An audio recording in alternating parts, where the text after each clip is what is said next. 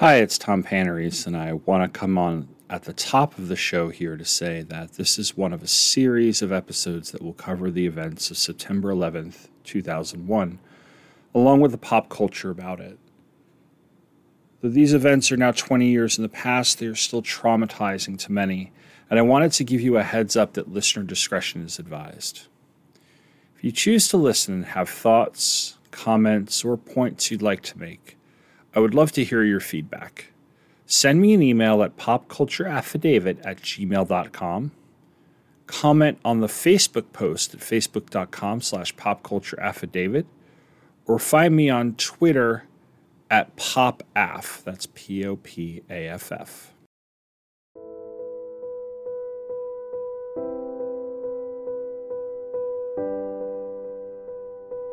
At last, I get onto the bridge automatically without thinking. I turn to see the skyline stretching away on the left. The skyline is gone. The Empire State Building is dark. The World Trade Towers have disappeared. The lights below 14th Street have gone out. Nothing moves or sparkles. The occupied city is dark except for a necklace of EMS lights and the slow, steady, sorrowing plume of ash wending its way down into the harbor and my mind wakes up. I imagine the screams of the dead from which the scream of the building protected me before. I hear the evenness my father willed into his voice, hear Don telling me hesitantly, Well, take good care, Sarah. I feel the hole in the city as a hole out of my chest and head. Thousands burned and crashed and orphaned and ruined and dead. I merge onto I 95 South and I cry great whooping, moaning sobs strangling me, fighting to get out of my throat and go nowhere except back into my ears. I clutch the wheel to keep it straight, signaling, getting left, barreling onto the ramp for I 78 West, driving home as I've done a thousand times before, and I cry and cry and cry. Near Hillside, I stop crying. I don't feel better, but I stop crying. On the radio, the president refers to the 23rd Psalm Yea, though we walk through the valley of the shadow of death, we will fear no evil, for thou art with us. The president is wrong. I fear evil. No rod or staff can comfort me. Surely goodness and mercy have turned their backs on all of us today. I have no interest in the house of the Lord. I come up the driveway, home. My mother stands in the doorway waiting for me, and with the light behind her, she looks small. The house itself seems small and weak. Everything seems small and weak. I have come home, but the story is just starting, and I don't know that I can tell it right. Telling a story is all I have, all I have ever had to give. The telling used to seem important and strong. A story used to seem powerful, and now it's really nothing at all just paper in the end, easily burnt and blown away.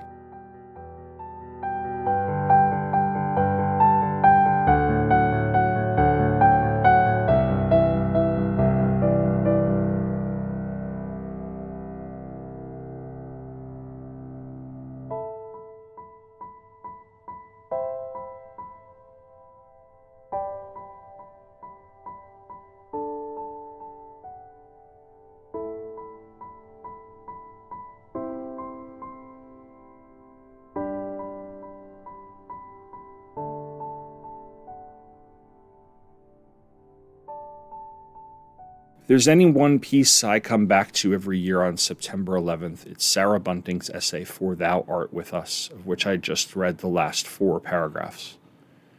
Originally posted to her blog Tomato Nation on September 14th, 2001, it's a visceral account of her experience in Lower Manhattan on the morning of September 11th an account of an experience that never fully leaves anyone who reads it, no matter how many years it has been since the attacks on that day. The mood that is captured in this excerpt reflects the mood that so many of us were actually feeling in the few days following. You certainly never actually want to relive a traumatic event. But what Bunting does in this essay is what I feel I need whenever September comes around each year She reminds me of the rawness I felt that day and the days after, how processing all of it took time and emotion on a level that I had not felt in a long time and would not feel for a long time after. It's a feeling, quite frankly, that we seem to have forgotten.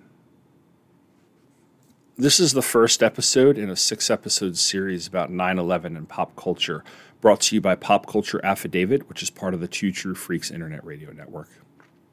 I'm Tom Panarese. What I want to do over the course of these six episodes is examine the books, movies, music, comics, and other popular culture that directly addresses or is about the attacks of September 11th, 2001. Each episode is going to focus on a different medium. I'm going to spend some time reviewing them as well as evaluating their effectiveness in capturing the moments and the feelings of the day. We use our culture to both memorialize and interpret events. And with 20 years gone since that day, it's time we look at whether or not those pieces accomplished what they set out to do. Now, I will tell you up front that I'm not going to be able to talk about every single piece of popular culture that is about 9 11, and I will mostly stick to what I've read, watched, or listened to, or what had any sort of effect on me. So there will be a lot that I do not talk about, and you are welcome to let me know what I might be missing. But keep in mind that even though I'm going for some talk about history and popular culture here, I'm also going to speak from a very personal place and that means that some of my preferences and biases might be on display. I think I'll also take you to a moment to tell you that while I'll be getting into people's visions, interpretations, or fictionalizations of 9 11, I will not be getting into anything regarding conspiracies. I personally find them, 9 11 trutherism and everything else associated with it, to be morally repugnant Moreover, in this episode, I'm going to be talking about the events of the day and nonfiction accounts, and I'm going on the idea that things happened as we witnessed or as has been concluded. And I'm going to be starting off with those facts, giving a timeline and some basic statistics about what happened in order to establish what I'll be spending the next six episodes discussing.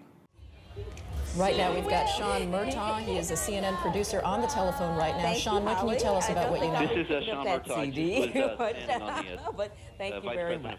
If a football hero accused of murder is news for months, if every Capitol Hill scandal merits weeks of coverage, how much attention do two and a half million dead merit? It's a story we should have brought you long ago. This week on Nightline, we'd like to make up for that by finally telling you about the beauty and the tragedy of Congo. Three years, two and a half million dead. We thought you should know. Uh, one of the World Trade Center towers. Sean, what kind of plane? Was it a small plane, a, a jet? It was a, uh, it was a jet. Uh, we want to tell you what we know as we know it, but we just got a report in that there's been some sort of explosion at the World Trade Center in New York City. One report said, and we can't confirm any of this, that a plane may have hit one of the two towers of the World Trade Center. But again, you're seeing the live pictures here. We have no further details than that. We don't know anything about what they have concluded happened there this morning. But we're going to find out and, of course, make sure that everybody knows on the air. These are, of course, the two twin Trade Center buildings that are down at the foot of Manhattan. That they really are the beacons of New York. It was there that there was the explosion a couple of years ago. So, what you just heard is a portion of a documentary called Recorder The Marion Stokes Project. It's a fascinating documentary about Marion Stokes, who was a civil rights activist that taped decades worth of television news footage, much of which helped establish the video archive of the Internet Archive. I highly recommend checking it out, and I use it here because it's a succinct example of the surprise of the events of the day.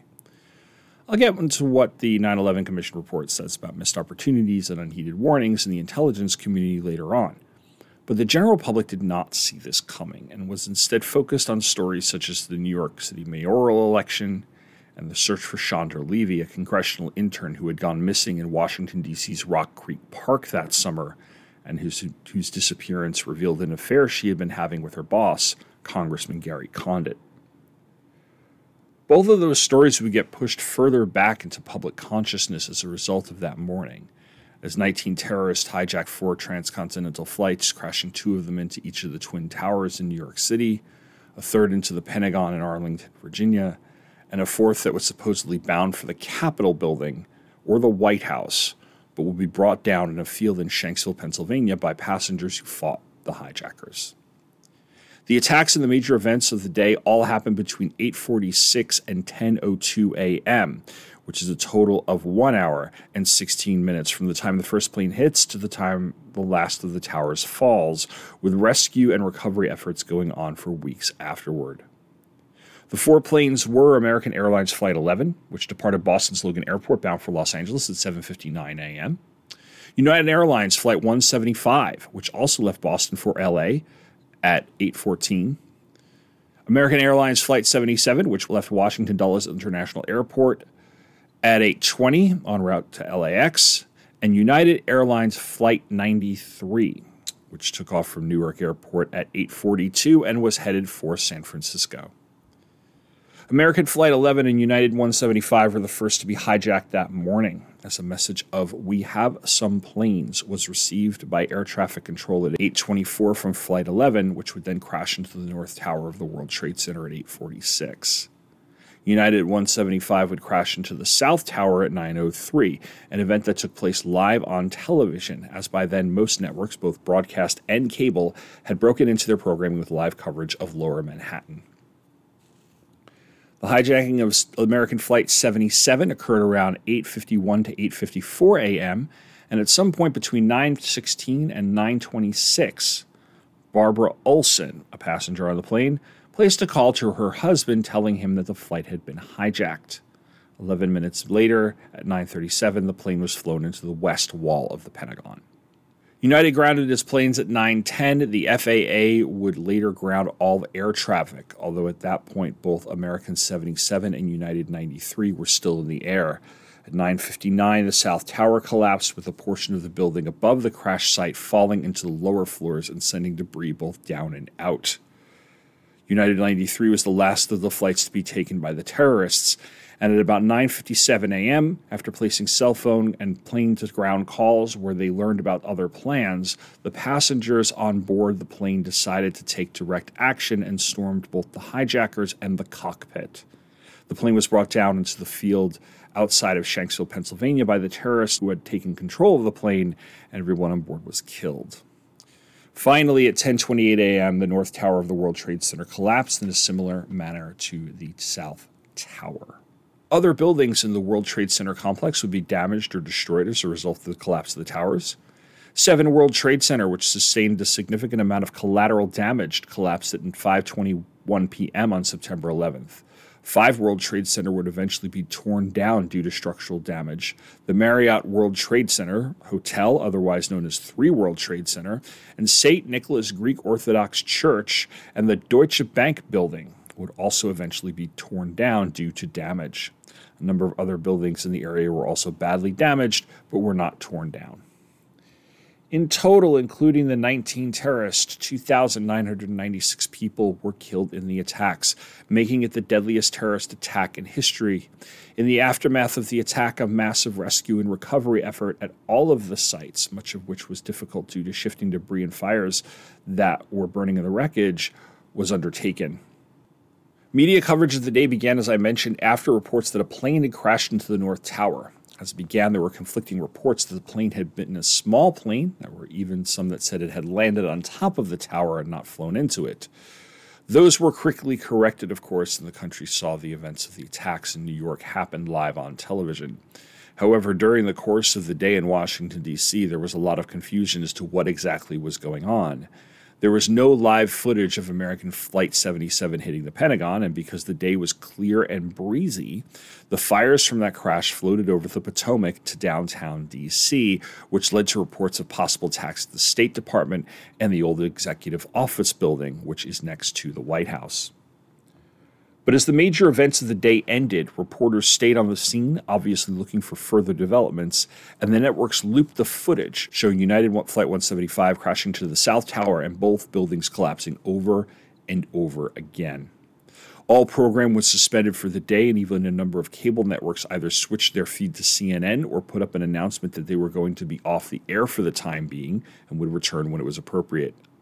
Later in the evening of September 11th, President George W. Bush addressed the nation, and members of the Congress gathered on the Capitol steps to sing God Bless America. Newspapers the next day had banner headlines and pictures of the towers burning or collapsing, with some major newspapers even publishing evening editions on the 11th. I'll link to it in the show notes if it's still available, but the museum's website used to have an outstanding gallery of papers from September 12th, something I used to use when I taught journalism. Programming would return to its normal schedule within a few days, although the events expectedly dominated the news cycle for the next several weeks. Within 24 hours, the attacks were connected to the terrorist organization known as Al Qaeda and its leader Osama bin Laden, who had issued a fatwa against the United States in 1993 and was responsible for the bombing of the USS Cole, as well as two embassy attacks in Africa. He was thought to have been in Afghanistan, which is what led to direct United States military action in Afghanistan in October 2001, an operation that, as I record this, is in its final stages and should be wrapping up by September of 2021, which is this year. I'm not going to get into the Afghanistan war too much, but I will note that bin Laden was finally killed on May 2nd, 2011, in an operation by a U.S. Special Forces unit authorized by President Barack Obama. Now, the details of these events are readily available on a number of online sources, but I was pulling from the 9 11 Commission report, this was published and released to the public on June 22, 2004, the result of two years of hearings that were meant to investigate the attacks, as well as ascertain what happened to bring them about and determine what recommendations can be made for the future. The bipartisan commission, which was officially set up on November 27, 2002, was chaired by Thomas Kean, the former Republican governor of New Jersey, with former Democratic Indiana Congressman Lee H. Hamilton serving as vice chair. The commission was comprised of five Republicans and five Democrats, and during the course of their investigation, called a number of high level and highly visible government and administration officials to testify, including President George W. Bush, Vice President Dick Cheney, Secretary of State Colin Powell, Secretary of Defense Donald Rumsfeld, Deputy Secretary of Defense Paul Wolfowitz, Director of Central Intelligence George Tenet, National Security Advisor Condoleezza Rice, Secretary of Homeland Security Tom Ridge, Attorney General John Ashcroft, former President Bill Clinton, former Vice President Al Gore, former Secretary of State Madeleine Albright, former NSC Counterterrorism Advisor Richard Clarke, former Attorney General Janet Reno, and the former Mayor of New York City, Rudy Giuliani. The interviews totaled 1,200 people in 10 countries and two and one half million pages of documents, which were then called into the 592 page report that was released in 2004. A graphic novel version of the 9 11 Commission report would be released in 2006, written by former editor of Harvey Comics and creator of Richie Rich, Sid Jacobson, with art by comics veteran Ernie Colón. I read both versions of the report when doing my research for this episode, and while the prose version of the report is intriguing at times and certainly is a thorough look at the events, the graphic novel version makes the report more accessible, and to both Jacobson and Colón's credit, does not sensationalize or propagandize the events. Both, by the way, were available at my public library. I would investigate to see whether or not your public library has them and check them out if you get the chance. If you can choose one, I would recommend the graphic novel adaptation. Both of them more or less have the same contents.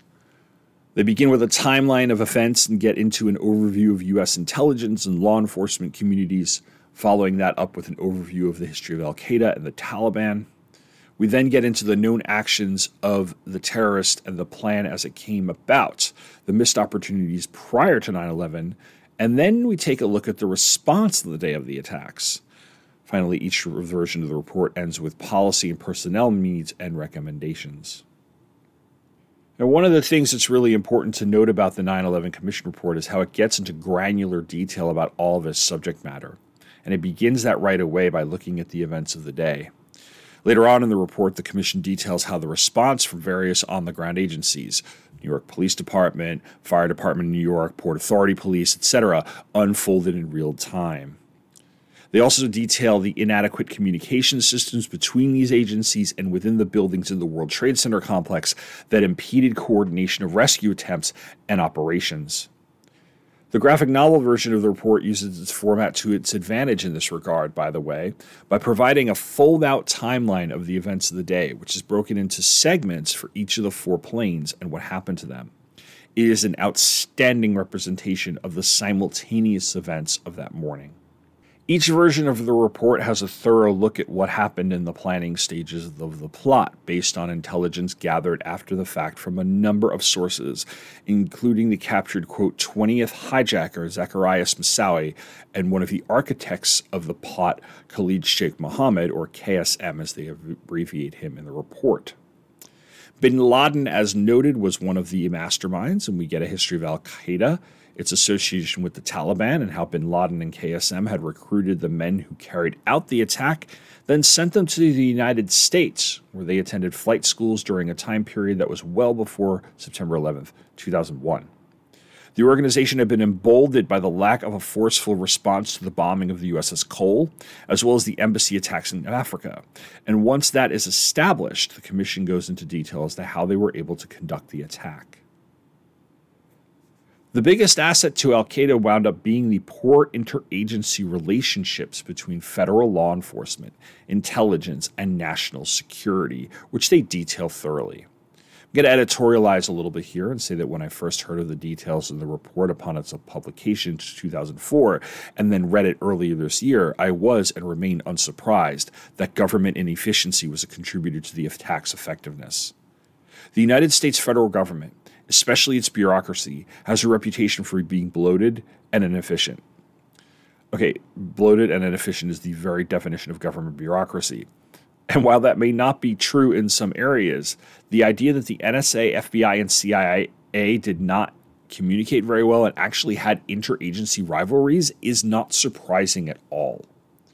Furthermore, one thing that we've all come to know since then, but is worth pointing out here, is that those agencies were not looking for this particular method of attack.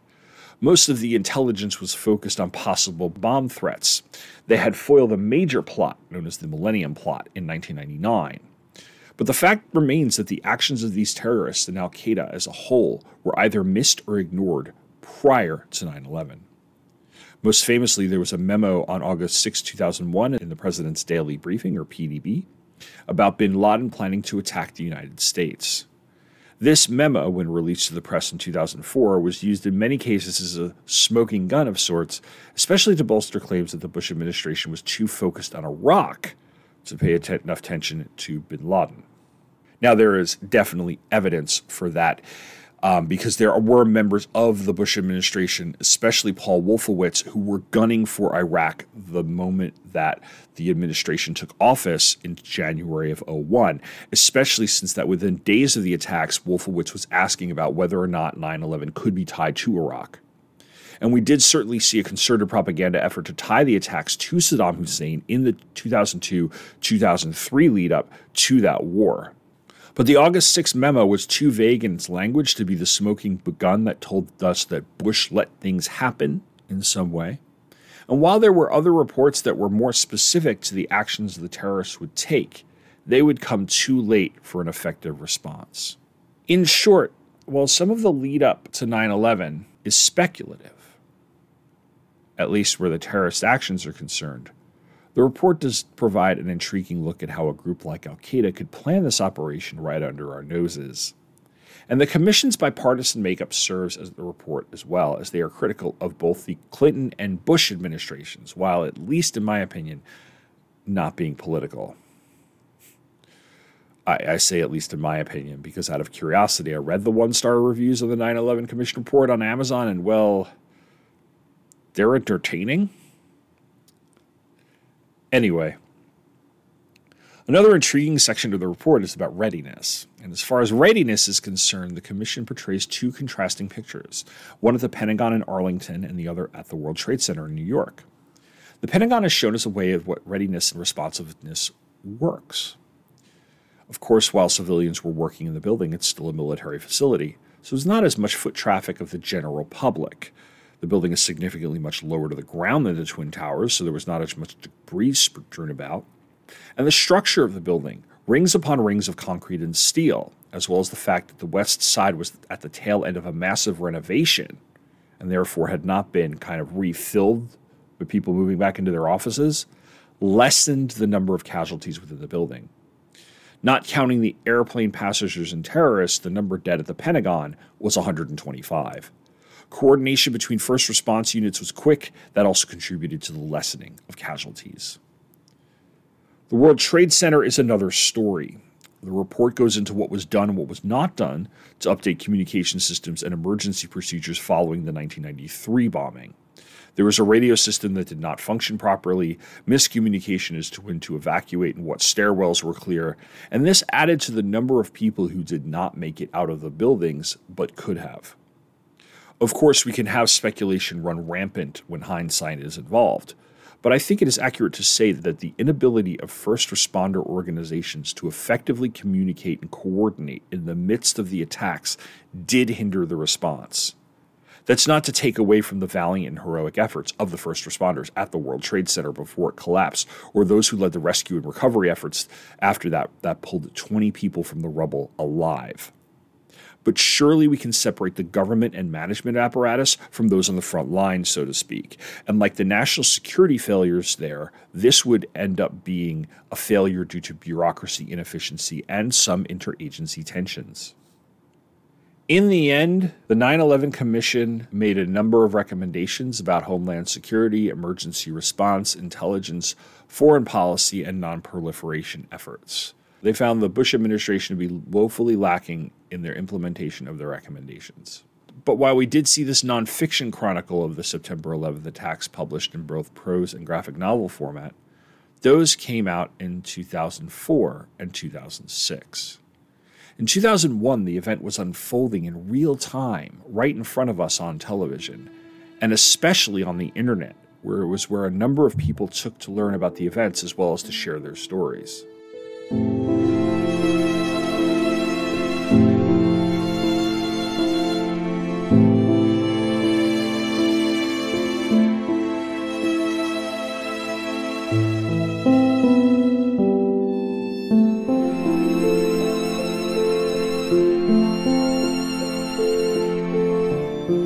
suppose that here is where I would tell mine. I think that all of us who are old enough to remember it have a story, many of their stories being similar. The time I was living in Arlington, Virginia, in an apartment building in Crystal City that was two metro stops down from the Pentagon and one metro stop away from National Airport. One entrance to the Pentagon was a little more than half a mile away from the building. I was working at a consulting firm in Bethesda, Maryland, which meant that each day I had a 45 minute metro ride. Amanda and I were living together at the time. Uh, we weren't engaged yet. And she was staying at her parents' house that morning, helping out down there because her mom had just had surgery. So she wound up seeing the events as they happened live on television while I was stuck at work and found out about the first plane hitting the tower via an email from one of my friends from college. We didn't have a working television in the office, so I wound up getting on the Washington Post website, and what they did was shut down the entire rest of the site to handle the traffic to a story they were constantly updating. Live streaming was not as seamless in 2001 as it is now, so while they did provide as much footage as possible, I found that the site's traffic was often getting in the way and wound up relying on both story updates from the Post as well as emails from my friends. In fact, it wasn't until lunchtime that a few people in my department decided to head to the restaurant next door to my building to see what was going on, and we finally saw all of the footage. I honestly can't tell you exactly how I reacted. I remember making sure I got in touch with Amanda and with my parents, but otherwise I just sat at my desk and continued to scroll and refresh and email my friends. Oh, I do remember someone from the company asking me to complete a PowerPoint I was working on because he had a meeting the next day. I think I did it without question because I needed something else to look at for 30 minutes and I couldn't get home anyway. They'd closed the metro at that point, so I was stuck in my office until I could either get on a train or bum a ride off of someone to get me back to Virginia. The metro would eventually reopen in the afternoon, I think around like 3 o'clock or so. It was nearly empty, and nobody on either of the trains I took was saying a word. I remember that the yellow line, which went across the river, was not running to the Pentagon because the government had closed all the railroad bridges out of fear of another attack. So I took the blue line because that went under the river, and uh, that goes through Arlington National Cemetery before it reaches the Pentagon. And I remember two things vividly about it. First, there was a Navy officer on board the train who disembarked at the Pentagon station. We shared, well, a, a look, I guess is the best way to put it. Like I said, there was barely anyone else on the train, and those who were weren't saying anything, but I don't know. It was just a, a moment of nonverbal communication that I've never forgotten. The other thing I remember very vividly was the smell. The Pentagon Station is not located on the side of the building that was hit by the plane, it's on an adjacent side. So there wasn't any damage to the station, and parts of it were actually closed due to the extensive renovations going on anyway. But the building at that point was still very much on fire, and it smelled like it. And not that nice sense of fireplaces, maybe burning wood that you get on a crisp fall day, but this acrid smell that just singed your nostrils It permeated the entire area around the building for a good radius of at least a half mile to a mile, which is, includes where my apartment building was housed. So I stayed the night at Amanda's parents' house, which was located about 30 minutes south of us. And that drive down I 95 was eerie. The radio just had news playing, and there were really no other cars on the road. That's completely unheard of in Northern Virginia on a weekday afternoon. The next morning, I drove back home, and aside from having to show my ID to a uniformed officer to get into my apartment building because we were so close to the Pentagon, I remember seeing the wreckage. Because I 395, which runs from the Beltway and the Springfield Mixing Bowl in Virginia all the way to uh, the, the 14th Street Bridge into Washington, D.C., runs alongside the Pentagon. And there's a point right around the exit for Columbia Pike and Washington Boulevard that the building comes into sight. So I came up that way, and the destroyed and still on fire side of the building was facing me. So I went into work. I got in late in the middle of a huge all company conference call where the CEO was giving a pep talk. You know, to this day, I'm a little annoyed about this. I'm a little annoyed that my company didn't just tell us all to stay home. We could return to work on the 13th or something. I mean, I had some good conversations with coworkers, you know, and at least there's that. But in times like that, I'm not looking to be inspired by a talk from my CEO, the CEO of a consulting firm. It was about as disingenuous as Bush telling us all to go shopping anyway, that's pretty much my story, which is nowhere near exciting and probably even worth retelling as others, except that I'm sitting behind a mic right now. I knew at least one person who happened to be home in his apartment building in Arlington and saw the plane hit the Pentagon. I knew others who were frantically calling friends and loved ones who worked in downtown Manhattan. I knew classmates who lost family members. It was all something that I could remember doing my best to try to process while also trying to support those around me who needed it. And yes, we were eventually able to continue our lives and things slowly got back to normal. Even the Pentagon was quietly rebuilt with a flag draped over the area that was hit. Construction began shortly after the fires were put out, and I remember many times driving to our friends' apartments on the other side of 395 and passing the building, marking the progress they were making. It was, in a way, a healing experience. But as mundane as that story is, the real life individual stories that are told about the day are just as important as the media coverage or the 9 11 Commission report. I probably don't need to tell you that those are what makes history vivid and real to the average person. And the places where you can go to get the stories of 9 11 are media outlets like magazines, but also the internet, which was coming into its own as a medium around this time. At the top of the show, I mentioned Sarah Bunting's essay for Thou Art With Us, which was published on Tomato Nation, her website, which was more of a regular essay type of site or a column than a blog. Blogs, of which I have had several over the past couple of decades, were becoming the next hot thing at the time, and mostly were co- sort of first draft of life type of stuff, you know, live journal, that sort of thing. Bunting's work is way more polished. It's thought through. It's it's way more writer, actual writer than than your average live journal was in 2001, and I think that's why the essay endures. Her story is of attending a conference in lower Manhattan that day and being several blocks from the Trade Center, avoiding the destruction of the building and making her way back to her apartment while in complete shock as to what happened. She's helped along by a man named Don and eventually does reach home, then heads to her parents' house in New Jersey, and that's the portion I read at the top of the show.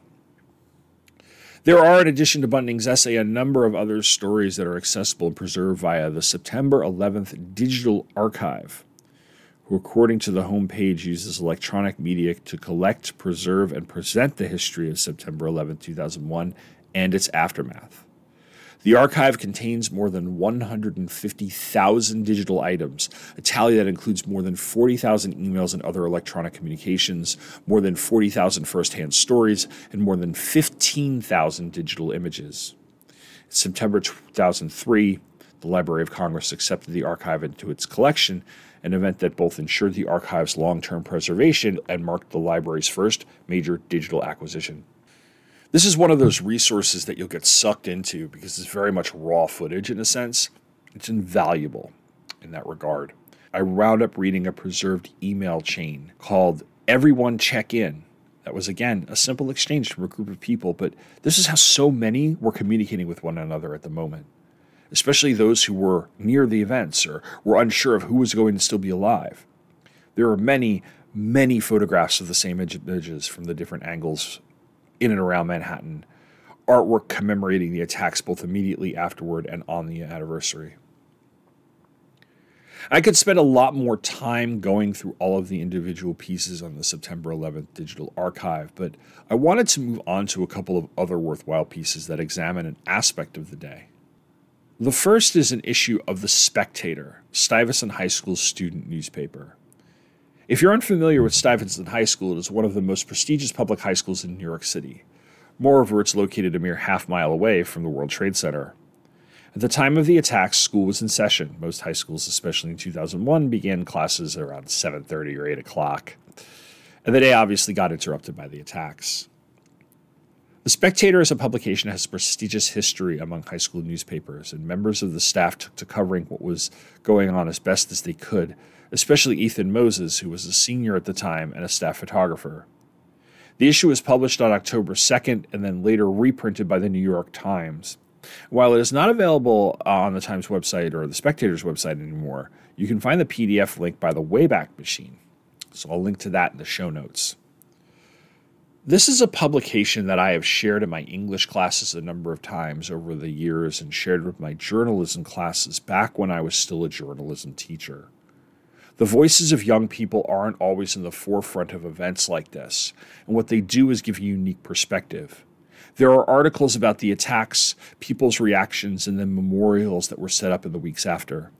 But there's also some reporting about how the school itself handled the day, from rumors that abounded as events were unfolding to how the administration had to act quickly to ensure the students' safety.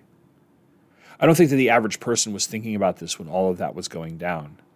I know that there were some people who were showing up at schools to pull their kids out, even if they were miles away. At least that's what my dad said because he was teaching at the time. I was not. I didn't start teaching in 2000, until 2005. But I have talked to colleagues about it, and they have stories about not being able to tell their kids what was going on, but then handling all of the dismissals. To have an inside look at the emergency preparedness and then actions taken at a high school right by the towers adds another layer to the story, as does the fact that the school is used for temporary housing for emergency workers. During this time, the Stuy students were sent to Brooklyn Technical High School, and there's a story about the displacement felt by the student body and their parents. In fact, the entire thing is worth a read because of its role as a specific sort of time capsule and an illustration of the commitment of its student journalists who really show professionalism in their writing and their coverage, as well as maturity in their perspective. This is exemplified in the short essay by photographer Ethan Moses that accompanies a photograph of the Twin Towers wreckage on page two of the issue. He says, I felt guilty for days after running from the dust cloud of the Second World Trade Center tower collapsing, Guilty that on top of being so lucky as to escape with my life, I had the nerve to shoot pictures of the demise of thousands. I spoke with my father's friend the, from Bronx Science, who is now a photographer for Con Ed.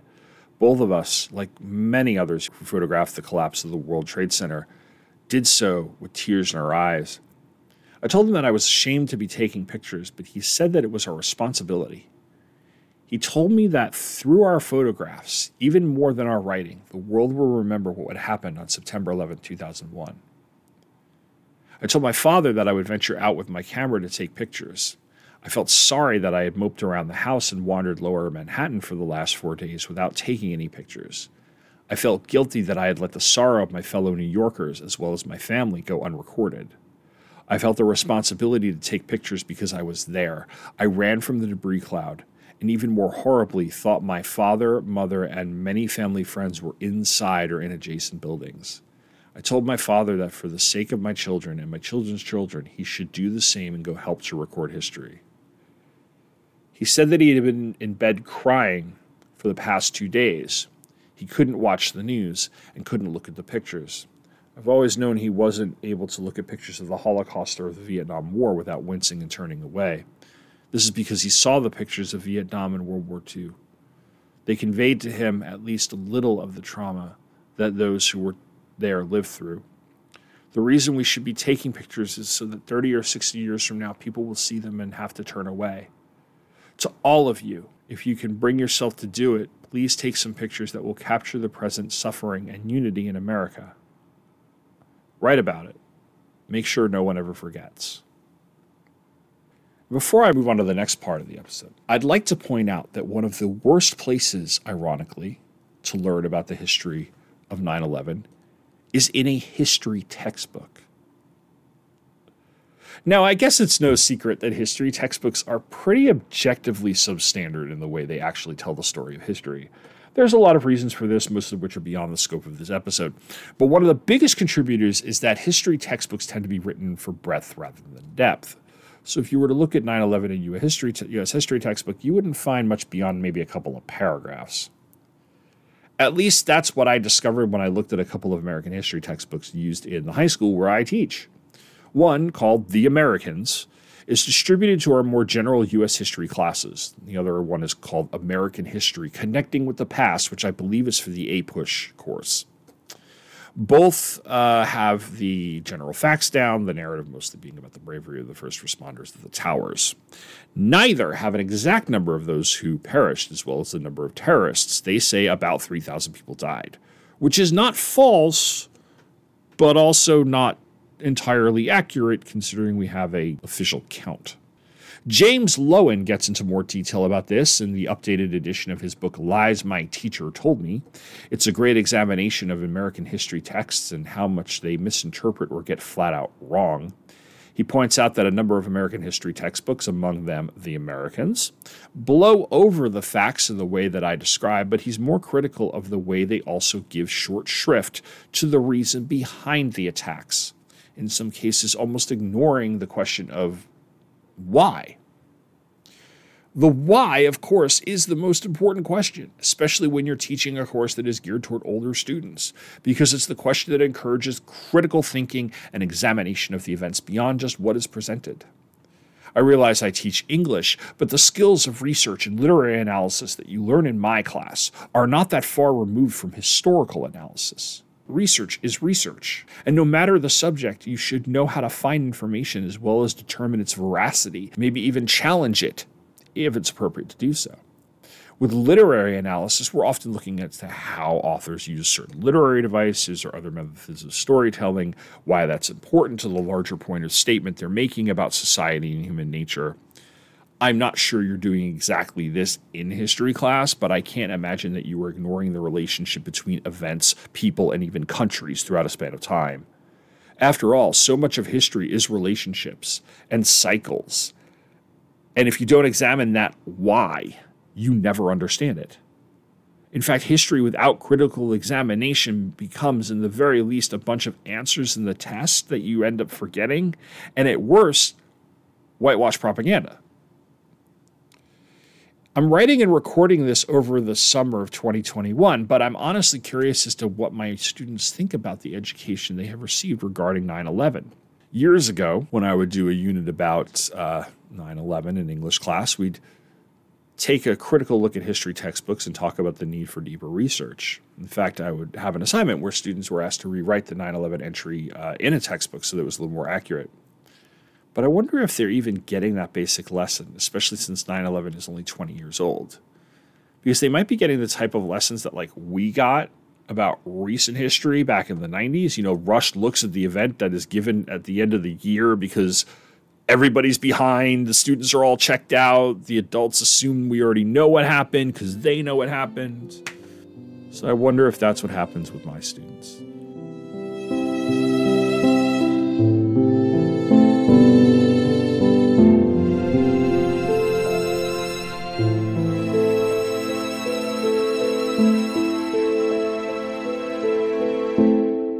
I wanted to spend this next portion talking about two pieces that are removed in location from the 9 11 attacks, but they still represent the day because they are about being stuck and trying to get home. The first is actually no longer available. It's uh, called Dark September, a 21st Century Odyssey. This is a travelogue from a GeoCities page that was created in late 2001 by Carol Haverty. At least that's what I think the name of the writer was based on the URL and context clues. And it details her road trip from Montreal to her home in San Francisco on September in September 2001 after the attacks. Uh, she was stuck in Canada on the 11th, and with no word on when flights would get in the air again, decided to rent a car and drive home. It's a story that I actually found via Tomato Nation, Sarah Bunting's site, back in 2001 or 2002. And in June 2003, I decided that it would be a great idea to print it all out and put it in a file folder that I labeled 9 11 Reading, which was a personal collection of articles and artifacts that were more or less contemporaneous to the events instead of the more slickly produced remembrance pieces that I was dreading having to see on television or in magazines. I'm sorry if that sounds insensitive, but the artifice of commemoration tends to rub me the wrong way. Anyway, the site is no longer active. Most GeoCities sites aren't. Although you can find it on the Internet Archive, and I'll link to that in the show notes because it's very much worth reading. Unfortunately, the pictures that she had were not available. And like I said, Haverty started out in Canada and drove a route that took her through New York State into the upper Midwest and across Utah and northern Nevada until she finally arrived at her home in the Bay Area. From reading it, I get the impression that the piece was originally done as a sort of email newsletter that was then copied to the GeoCities site because at the beginning of it, she mentions creating a website at some point. At any rate, its nature as a real time travel diary make it a great artifact.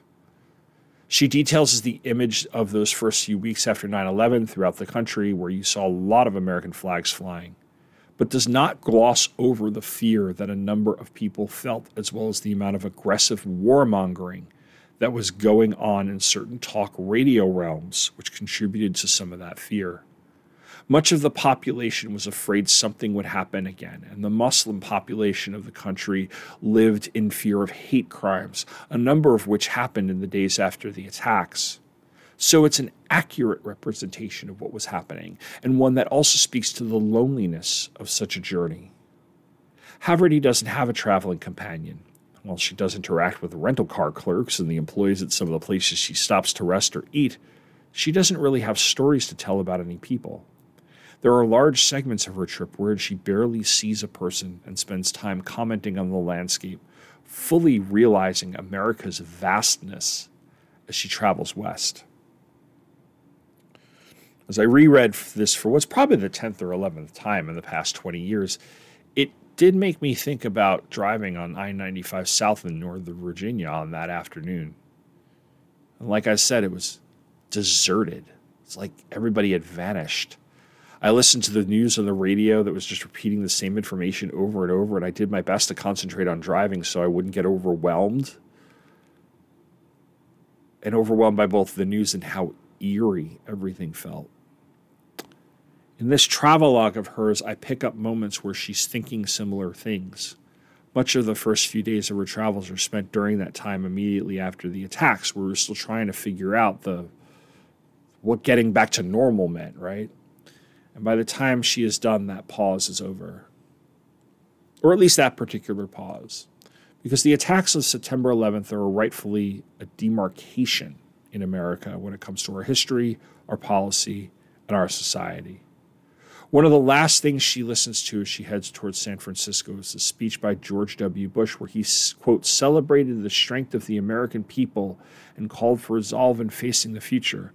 But the subtext spelled the sunset, the end of life, innocent, and the golden age that we have known it. We condemn the Taliban regime. Thud. It will not end until every group is found and defeated. When will that be? There were many brave and strong words, but no tangible solutions or milestone. And the truth that I heard is that we're going to go to war for a very long time with an enemy that is, well, us and our shadows. Buckle up, kids, we're going for a ride. The years afterward would see what she's talking about there play out in vivid detail. The final pullout from Afghanistan happening as I speak, an effort that's had its successes, but also its lack of success, the evaluation of which are beyond the scope of this episode, as is the discussion of whether or not we ever had that conversation with ourselves about who we are as a society versus who we perceive we are as a society. How much did we learn, and how much were we taken advantage of by those who sought to use the tragedy as an opportunity to advance their own agenda? And what does it say about us that whatever camaraderie and kindness that we often hear spoken of in the days immediately following the attacks seem to have been a blip or mythological? It's what I think about when I consider the last piece I want to look at for this episode. And that's Jim DeFede's book, The Day the World Came to Town 9 11 in Gander, Newfoundland. If you're not familiar with the story about Gander, Newfoundland in September of 2001, I'll give you a quick summary. So, the moment that the FAA grounded every flight in the United States, they did so immediately, meaning that any plane in the air had to find the nearest runway that could accommodate it and land. DeFede, by the way, gave a talk at a conference years ago where he praised the efforts of the country's air traffic controllers because not only did they get every single plane to land, they did so without a single accident. Consider how many planes were in the air at that moment, and it is awesomely impressive. Anyway, at that point, there were a number of transatlantic flights in the air, and uh, there's a point of no return when you're flying across the Atlantic where you have to keep going because you won't have enough fuel if you turn around and try to go back to where you came from. And um, the pilot has to make that decision when they when they do that. And and the United States was closed, so a number of flights did just head back to Europe or wherever they're coming from, but a number of them were forced to land in various airports in Canada, and one of them was Gander. This, uh, this is a city in the middle of Newfoundland, which had an airport built during the Second World War. It had been a midway point and refueling stops for bombers and other transport planes flying to Europe from North America. Remember, World War II is prior to the uh, jet engine age. This small, relatively poor town in central Newfoundland had an international airport that could accommodate jumbo jets, so a number of those jets were rerouted and they landed in Gander. Not only that, the Red Cross and other organizations sprung into action on the ground to make sure that the people on the planes were all accounted for and taken care of.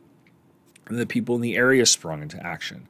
A number of them temporarily housed the plane people, as they called them, and really treated uh, them like family because the hotels had been set aside for the pilots and the crew of the planes for them to decompress. DeFede's book was used as the basis of a musical called Come From Away. Um, the book is still available. I'll link to a place where you can buy it in the show notes because it's a wonderful book filled with stories of humanity and one that I was eager to read because this is where my grandmother was born and raised until her family immigrated to the United States sometime in the 1920s. That particular heritage of mine in Newfoundland goes back to the early 1800s. My great great great great grandfather sailed there from England. And the hospitality that's shown by the people as Gander is what I gather to be the norm from Newfoundland's people. Something my sister can confirm because she's actually been there. And yes, I'm still jealous of that. But there are stories in the book that are sad, that are heartwarming, that are funny. There are stories about how those who were on the planes did what they could to repay the people who took care of them like the board of a firm who operated out of the outdated computer lab of the local high school and then paid to have the lab upgraded after they left.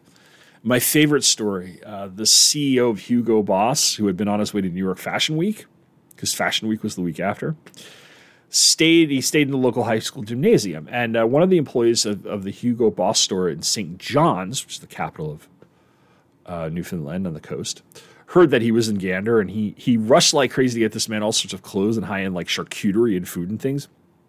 he drove overnight into Gander to deliver it to the guy, and and the CEO he's like, you know, I can get you a. He told the guy I can get you a private plane out of here. We can get you back to Paris or wherever else you need to go. And uh, the uh, CEO of Hugo Boss actually refused the gifts. He said, you know, except for underwear because he was complaining about the underwear. It's like, you know, I have my limits, but really, here's a man who has like an enormous amount of privilege and status, and he could have flexed that and knew how inappropriate it was to do that. It's a moment of humanity, you know, in a society that was and still is very cynical. Of course, we have every right to be cynical, especially considering the number of times that even our greatest moments of humanity and compassion have been manipulated to someone else's personal, political, and commercial gain. But it's important to remember that as much as it's important to remember that raw feeling of shock, the disgust at those who use the moment to commit hate crimes, and the sadness we feel thinking of those who were lost that day, and because of the wars waged in its name for years afterward. So, thanks for coming along on this first part of this mini series. In part two, I will be looking at comic books and graphic novels, specifically The Amazing Spider Man Volume 2, number 36, and the tribute comics A Moment of Silence, 9 11 Emergency Relief, 9 11 Artists Respond, and the DC Comics 9 11 Tribute Collection. Until then, I wanted to let you know that I am setting aside a portion of the final episode of the series, episode six, to answer any feedback I get on the series. So please drop me a line at popcultureaffidavit at gmail.com or get in touch with me on social media. Not only would I like to hear your feedback, but I'd like to hear your stories, either what you remember about that day or the thoughts that you have about it 20 years later. And as always, thanks for listening and take care.